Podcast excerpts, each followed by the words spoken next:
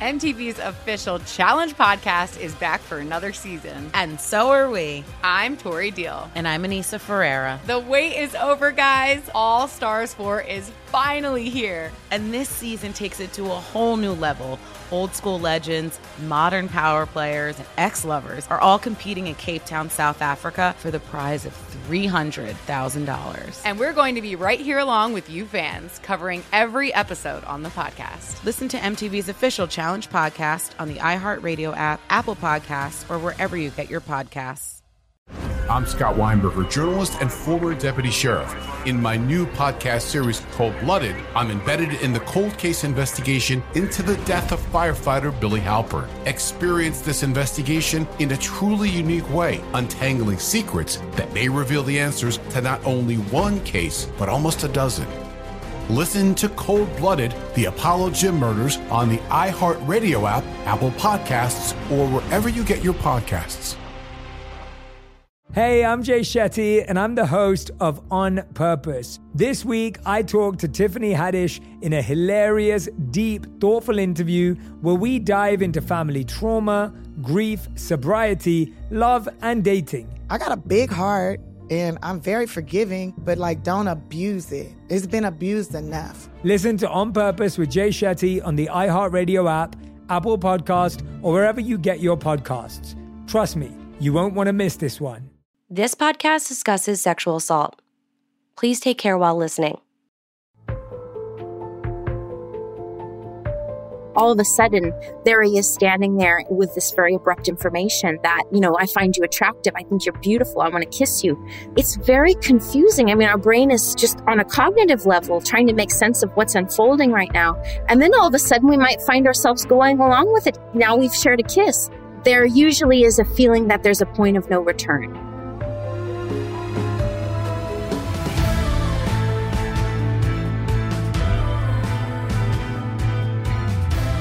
I'm Andrea Gunning, and this is Betrayal. Episode 9 Grooming. During the course of our series Betrayal, we learned that Jennifer's then husband Spencer had dozens of affairs and sexually assaulted one of his students. Rachel, the student, bravely recounted her experience on an earlier episode. She painstakingly recounted how a trusted adult in her life groomed her by first becoming a trusted mentor and confidant to a sexual predator. It was hard to hear, but a lesson in how adults manipulate children.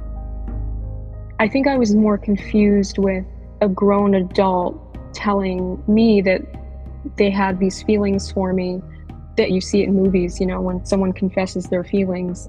And as a kid, it's shocking when someone tells you at the time that they love you and they have these feelings for you that they don't want to hide and that you're special.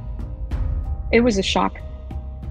I remember him specifically saying that he had never felt this way before with anyone and that I was special to him. That's how he made me feel. He made me feel special and I could trust him if I ever needed to talk to him about anything personal. That interview triggered a slew of responses from many of you. Jen, would you mind reading one of those emails? Sure.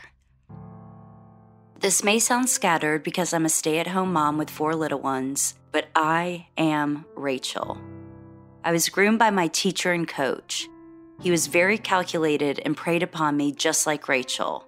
I'd never dated anyone, was very insecure and innocent. I have felt so alone for so many years. Rachel was brave and a huge encouragement for me. Wow. I know, right? It's that whole feeling alone thing that sometimes just makes you feel like you've done something wrong. But then when you hear other people tell a similar story, mm-hmm. it's just like, wow, this happens to other people. So it must not just be my fault, or it must not be my fault at all. And we're seeing this in the emails. There's so much relief. And there's like a weight lifted. I mean, there were so many others, just like the one that you just read, actually, including students of your ex husband. Yeah. we got a lot of feedback, but the ones that actually knew him or were one of his students at some point in his career, Mm-hmm. oh man, it's sickening. It is sickening and it's consistent. Yeah. After we heard Rachel's story, you ended up speaking with two of the women that your husband at the time carried long term affairs with. And these went on for years. One of the women was also a friend of yours at the time. Let's hear a little bit of that. Okay. The way I was talked to, to feel good about myself and to, trust him. Surely that happened to that same girl. I bet you any money it was the same steps. Just continuously building a relationship with somebody and making them feel good about themselves, but also making them feel like they're not doing anything bad. I had remembered saying, like, I can't do this. This is wrong. Well, no, no, it's not wrong. You just can't help when two people just click like we do. It's grooming.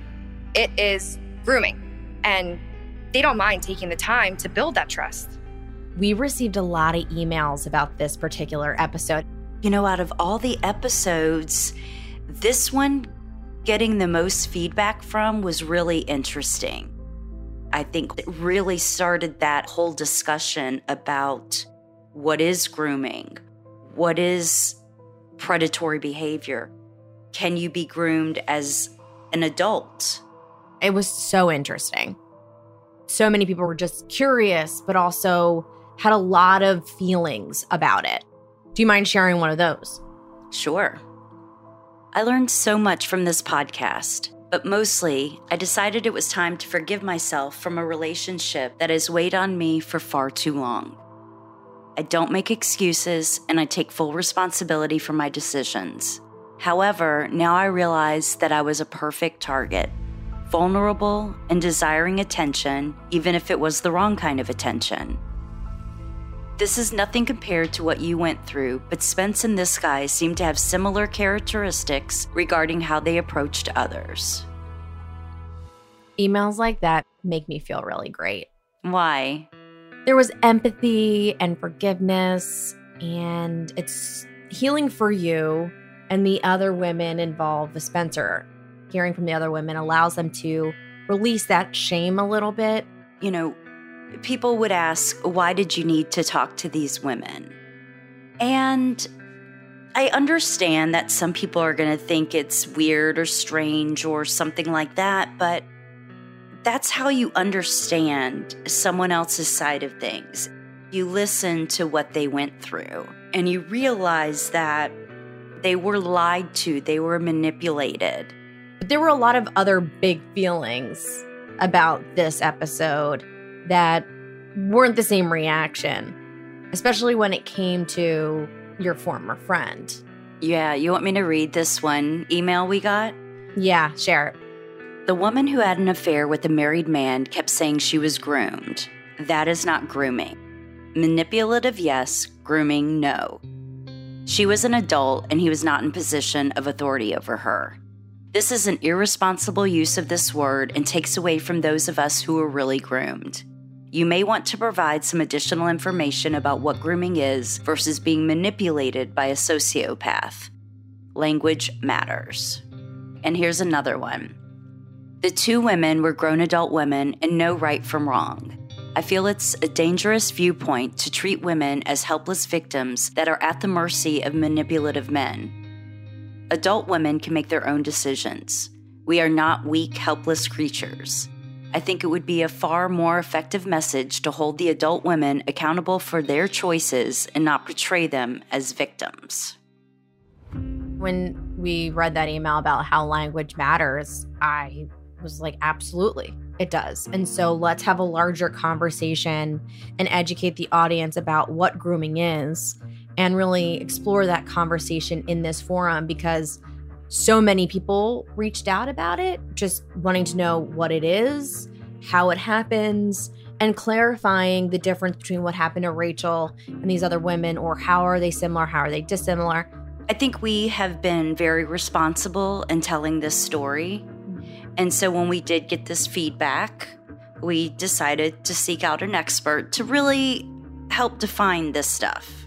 Absolutely. And look, our job was to tell your story and let women involved speak for themselves and tell their truth and their stories. And by any calculation, it took a lot of guts to do that. It really did. But it's also clear that we need to do some more work on defining grooming in a more clinical way. So we sought out a top expert. Jerika Heinze is a resource specialist at the National Sexual Violence Resource Center and also the founder of the Field Work Initiative, an organization which addresses issues of trauma and gendered violence in academia and research fieldwork. Jerika is a cultural anthropologist who speaks internationally on issues of sexual harassment, abuses of power, and violence prevention. Thank you, Jerika, for spending some time with us.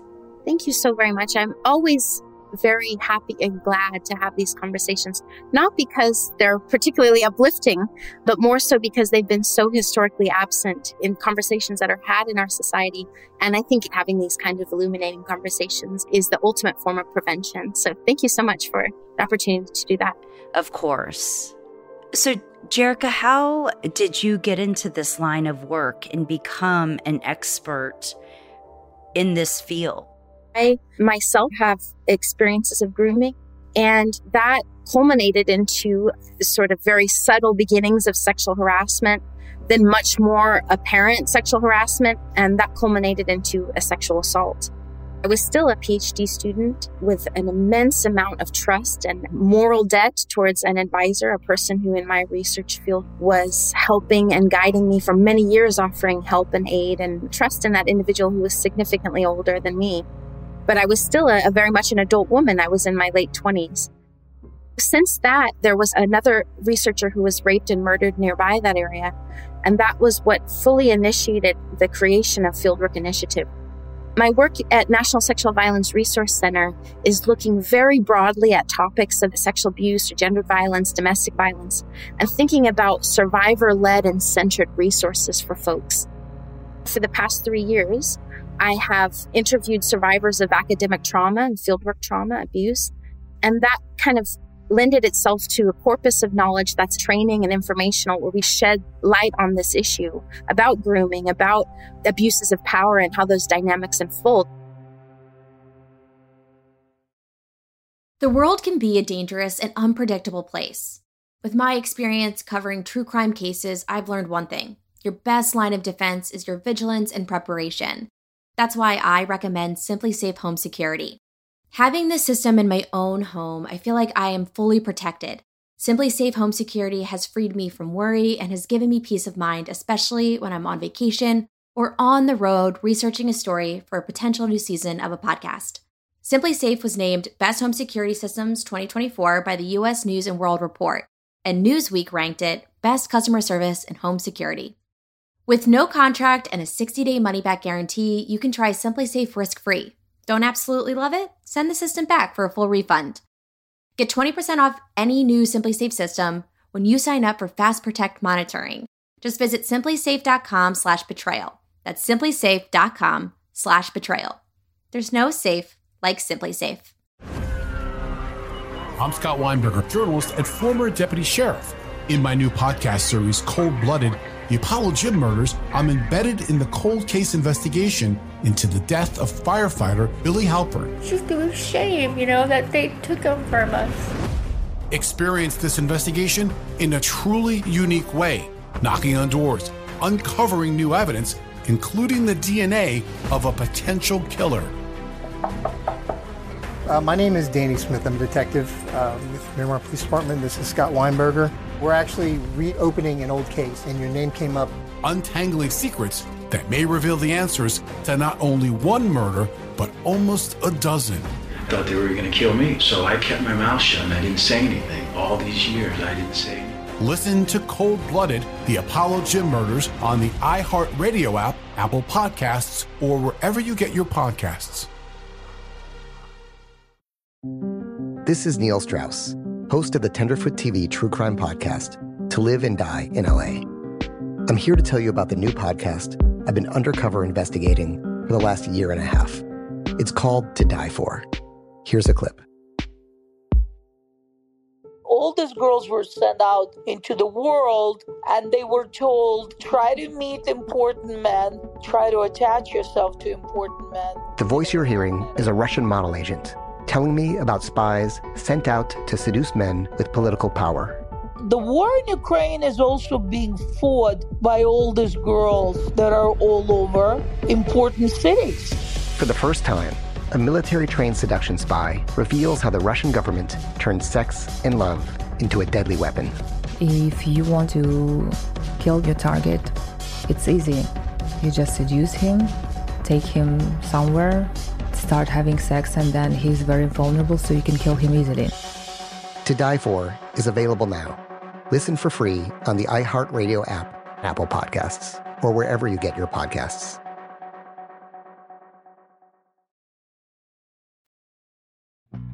So, is it safe to say that your experience you went through as a PhD student changed the course of your career? Yeah, that's absolutely spot on. I mean, I had this fear that I didn't want sexual harassment to be like my thing. I never wanted to do this work, and this work is continued simply because it's needed. No other organization exists that sheds light in the same way. So, in doing this podcast, I spoke with not only the sexual assault victim, but also with a couple of the adult women that my ex husband had had affairs with. The question that came up a lot for us is how exactly do you define grooming? Grooming is the concept of putting an idea in somebody's mind, painting a picture that will align and allow them to perpetrate whatever acts they intend and building that emotional connection with you know the people they target which allows them to set a stage of hiding in plain sight.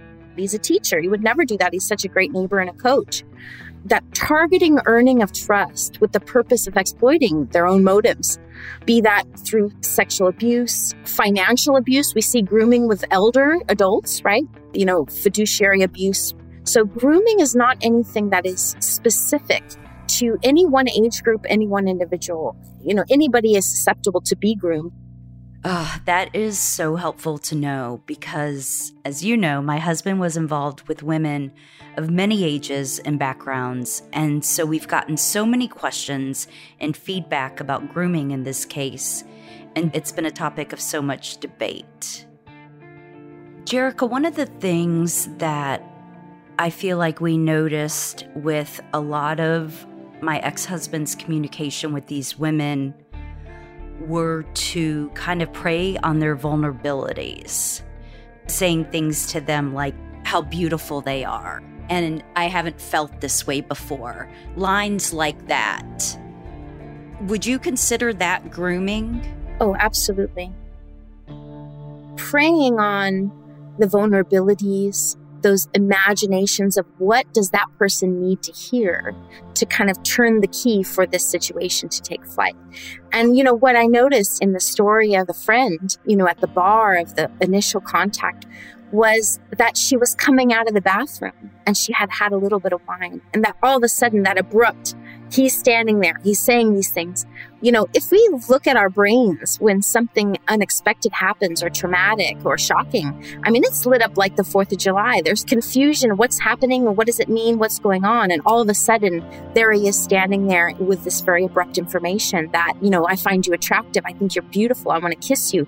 It's very confusing. I mean, our brain is just on a cognitive level trying to make sense of what's unfolding right now. And then all of a sudden, we might find ourselves going along with it. Now we've shared a kiss. Now that person is become part of it. It's not as we might imagine it would go, where we expect a person to say, "Excuse me, no, um, I can't do this," or you know, it's it's all very much preying on opportunism of the person not expecting, and also the idea that that person is special and that they're the only one, and that it's not really a bad thing because I see how special you are. How do you respond to people saying, "Well, they're an adult; they have agency"? That feels different than someone that doesn't have any sexual experience that was so young and really doesn't have context to the sexual and romantic world and then if you have someone who's lived in the world longer and has had those experiences they should bring that judgment to those scenarios so how do you respond to, you know, oh, a grown woman or a grown adult has agency? There's a whole sea of different ways and modes that vulnerabilities are kind of created and exploited. But there's no magic age or a set age in which we're actually fully formed adults that are completely moved on from any of the things that you know we might have struggled with in our past or our traumas and those are different for different people so, you know somebody with childhood sexual abuse is going to have a different experience with that than somebody who did not have those experiences and so it's important not to be so kind of on and off about where we imagine adults agency lies and more so think about trauma and its role in all of our thinking and all of our concepts of ourself and uh, how we move through the world that's so interesting in the case of the two women I spoke to that are adults that had affairs, I think Spence used making them feel beautiful specifically for them. Do groomers look for a certain personality type? I think grooming is quite across the board. There was grooming of neighbors and parents at school. There was grooming of the coworkers, planting that idea about them being a trustworthy individual and planting that idea about who they were is a form of grooming as well. We do know that when groomers see an opening of a vulnerability, they are really privy to stepping in and perceiving that and seeing and testing sort of where they can insert themselves and insert and yield that power over them. And then over time, sort of slowly betraying that image, but where the victim still has that strong image in their mind because there was such an impression made and there was everybody else is holding the same idea. And how is that different, if it's different, than being a sexual predator? We see at times with sexual predators, even though they might have a desire or an inclination, there may not in every instance be this premeditation, this grand orchestration that we see with grooming.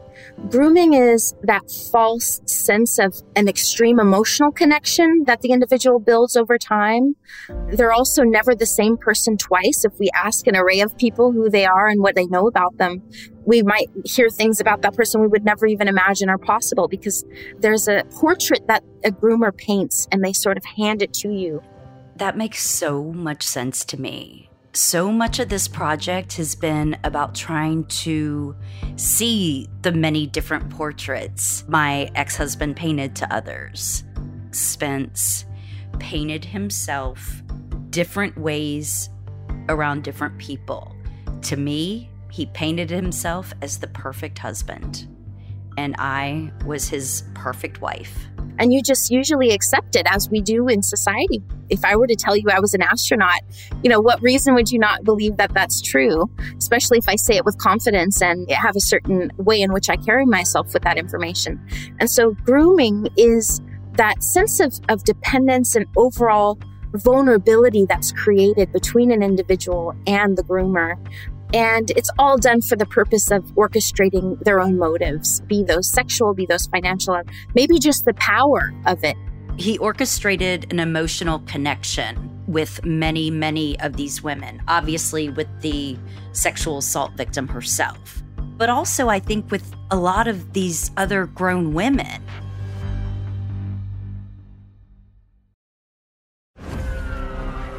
I'm Scott Weinberger, journalist and former deputy sheriff.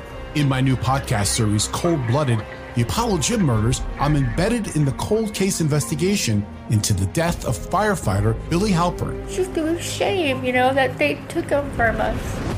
Experience this investigation in a truly unique way, knocking on doors, uncovering new evidence, including the DNA of a potential killer.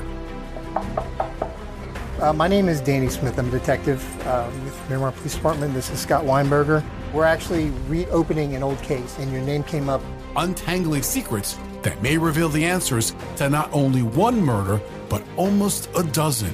I thought they were going to kill me, so I kept my mouth shut and I didn't say anything. All these years, I didn't say anything. Listen to Cold Blooded, the Apollo Gym Murders on the iHeartRadio app, Apple Podcasts, or wherever you get your podcasts. This is Neil Strauss host of the Tenderfoot TV True Crime Podcast, To Live and Die in LA. I'm here to tell you about the new podcast I've been undercover investigating for the last year and a half. It's called To Die For. Here's a clip. All these girls were sent out into the world and they were told try to meet important men, try to attach yourself to important men. The voice you're hearing is a Russian model agent telling me about spies sent out to seduce men with political power. The war in Ukraine is also being fought by all these girls that are all over important cities. For the first time, a military trained seduction spy reveals how the Russian government turned sex and love into a deadly weapon.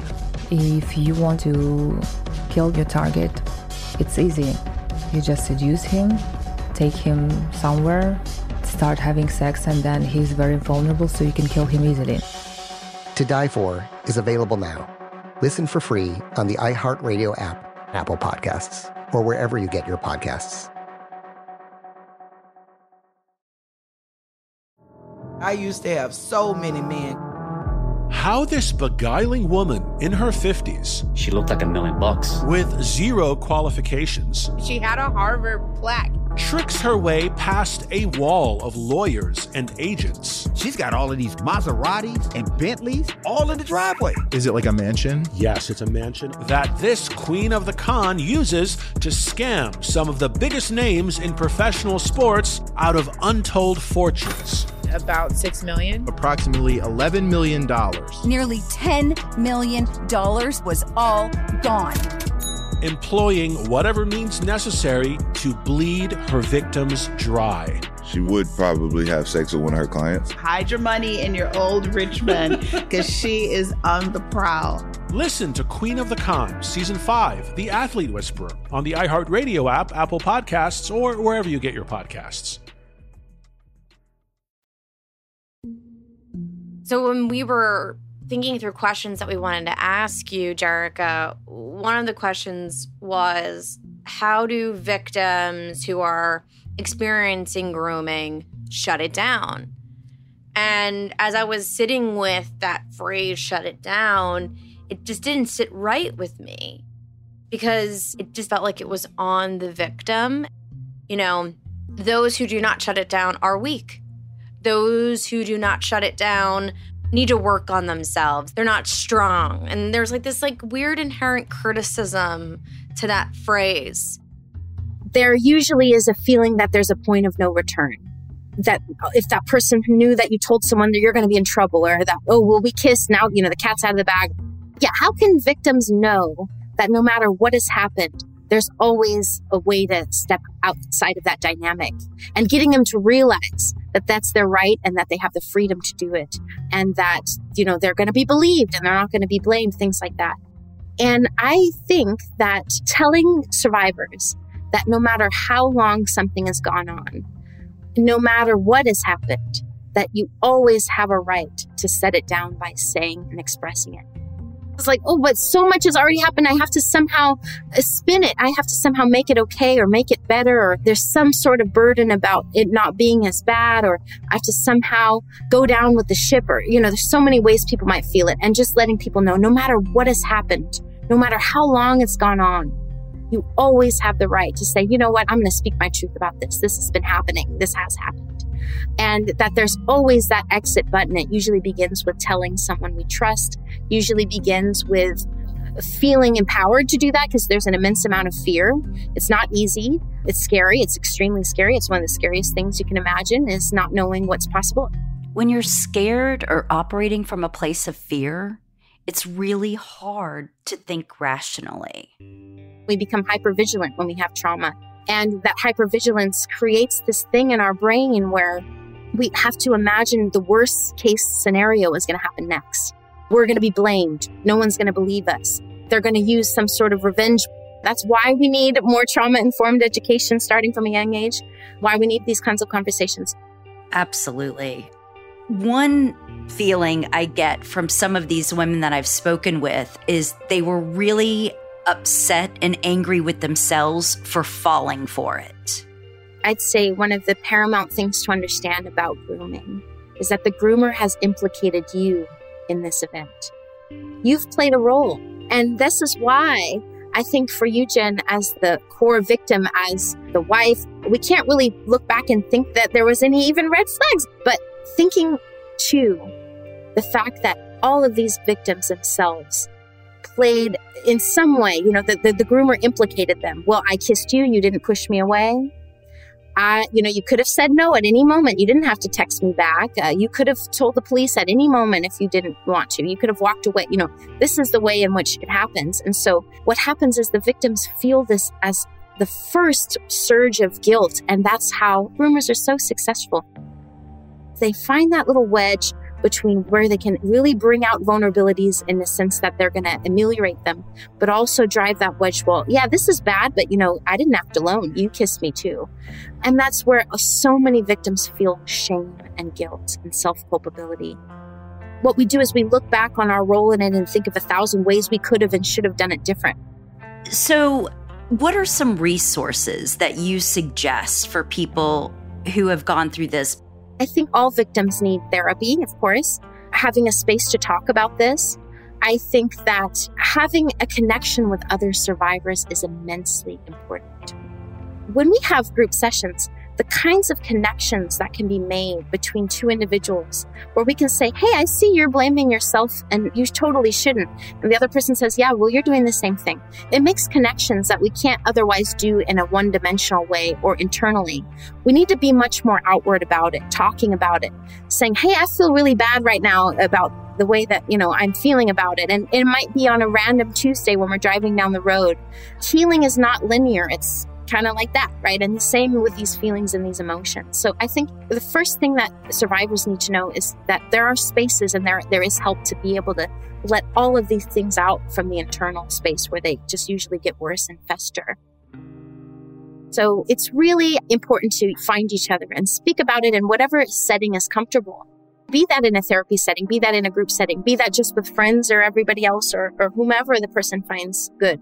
And then understanding our ability to create post traumatic growth, where we can say, you know, I choose to create a narrative where I see that I was exploited in this way so starting to try and put tools in survivors' hands to realize the power they have now, even though they're nursing wounds, to create that post-traumatic growth, whatever that might look like. And again, that is so immensely plural, what it looks like to the individual. And they get to choose what that is.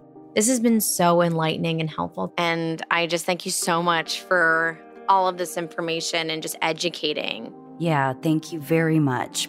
It's the education we need, and I'm really grateful that you could spend some time with us to talk about it. Thank you so very much. I just want to share one more email we received that really hit home because I think it's so easy to confuse positive attention and negative attention. And this listener summed it up so well. And I think we both thought it was worth sharing at the end of this episode. Jen, do you mind reading it for us? Dear Jennifer and the whole crew of Betrayal, for three and a half years, I have been the victim of a predator who has, unbeknownst to me until this podcast, been grooming me and sexually harassing me. He is a charming, brilliant, and powerful CEO. I never had the nerve to tell him to stop until now. You have given me the power and the nerve, and you have opened my eyes to the fact that it is not flattering to be groomed. I've been in agony for three and a half years and it stops today. I could cry. It's education, right? Yeah. It's letting people know what this behavior is so hopefully they can recognize it. Little goes a long way, and we just want to help each other. That's right.